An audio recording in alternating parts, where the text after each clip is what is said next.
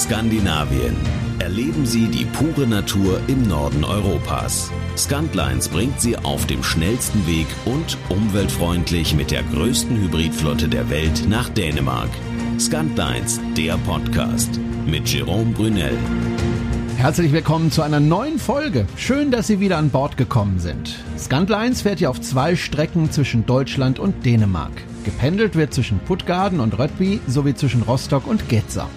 Dabei erfüllt Scantlines eine wichtige Funktion für den Waren- und Passagierverkehr. Wer schnell und umweltfreundlich nach Dänemark kommen möchte, der nutzt eine der Fähren.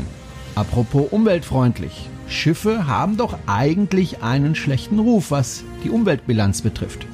Fakt ist, um ein Schiff anzutreiben, braucht man viel Energie. Sehr viel Energie. Das ist Physik. Um beispielsweise eine Fähre auf der kurzen Strecke zwischen Puttgarden und Rödby fahren zu lassen, benötigt ein Schiff 12 bis 16.000 Kilowattstunden Energie. Und wenn das Schiff wieder zurückfährt, dann braucht es noch einmal so viel Energie. Deshalb fahren die Schiffe mit einem Abfallprodukt aus der Ölindustrie, Schweröl. Das entsteht bei der Herstellung von Benzin oder Diesel.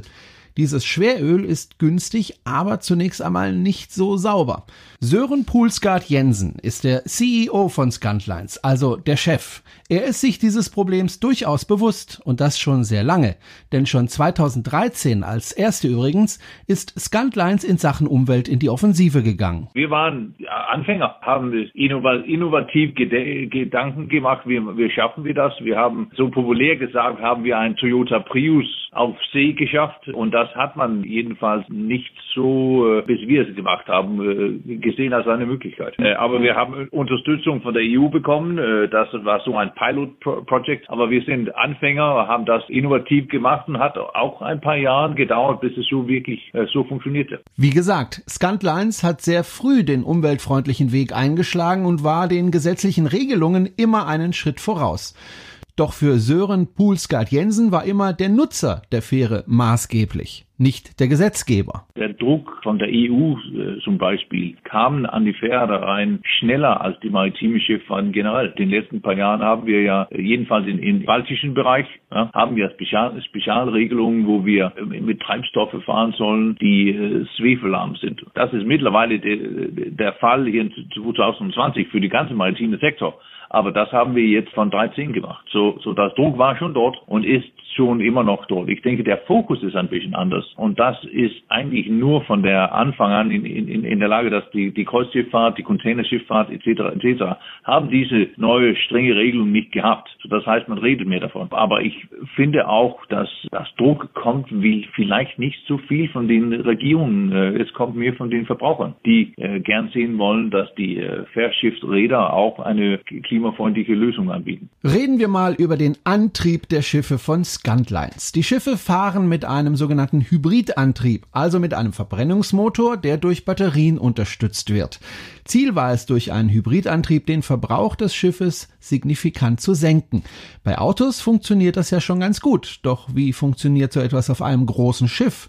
Marco Möller ist Manager Special Projects bei Scantlines. Ja, die technische Wirkungsweise dieses ähm, Hybridsystems, das wir betreiben, ist, dass die Batterien, wenn man so will, die Effizienz der Maschinen erhöhen, indem sie dann Energie bereitstellen, wenn sie sie benötigen, in besonderen Situationen. Zum Beispiel, wenn wir beim Anlegermanöver etwas mehr Energie brauchen, als wir es normalerweise brauchen. Und auf der anderen Seite, wenn sie, äh, wenn wir nicht so viel Energie benötigen, sie geladen werden. Äh, eben von den Maschinen, was gleichzeitig den Vorteil hat, dass man diese Maschinen auf einem sehr optimalen Auslastungsbereich betreiben kann, was dann wiederum die Effizienz der Verbrennung erhöht. man muss dazu sagen, so Schiffsmotoren sind sehr große Motoren, die das gar nicht mögen, wenn man also ihren Leistungszustand ändert und das quittieren mit Ineffizienzen und höheren Verbräuchen. Und das können die Batterien, ja, wenn man so will, können die das ausgleichen. Und dadurch, das ist der Effizienzgewinn, die Treibstoffeinsparung äh, die daraus generiert wird. Etwa 1700 Kilowattstunden Batterien sind auf den Schiffen installiert.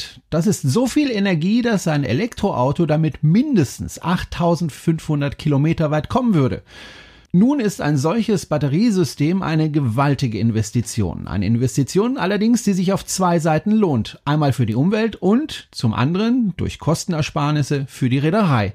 Und das technische System funktioniert richtig gut. Ja, dass es so gut funktioniert, das sehen wir insbesondere auf unserer äh, Linie zwischen Röttby und Puttgarden. Dort haben wir es geschafft, durch, durch den Hybridbetrieb, dass wir eigentlich nur noch mit einem Hauptmaschine unterwegs sind. Also in früheren Zeiten war es so, dass wir zwei bis drei Maschinen permanent am Laufen hatten, die je nachdem, wie viel Energie bereitgestellt werden muss, äh, hoch und runter gefahren wurden. Und jetzt können wir eigentlich äh, den Großteil der Zeit mit dieser einen Maschine in einem perfekten Auslastungsbereich fahren. Und das ist eigentlich besser, konnte es eigentlich nicht sein. Also das ist, da muss man sagen, da hat das super funktioniert. Hier äh, auf Rostock-Gezer, wo wir jetzt gerade unterwegs sind, ist es ein bisschen anders, weil die Maschinenleistung eine andere ist. Hier äh, ähm, unterstützt das äh, Hybridsystem insbesondere bei, was ich vorhin eingangs schon erwähnt habe, schwierigen Manövern, wie zum Beispiel dem Anlegemanöver, bei dem man eben nicht dann sagen müsste, okay, jetzt muss das Schiff hier drehen im Hafen, jetzt muss ich einen zweiten Dieselgenerator dazu schalten. Das übernehmen dann die Batterien. Ein paar Decks unter der Brücke freut sich Moritz Jennecke über das Hybridsystem.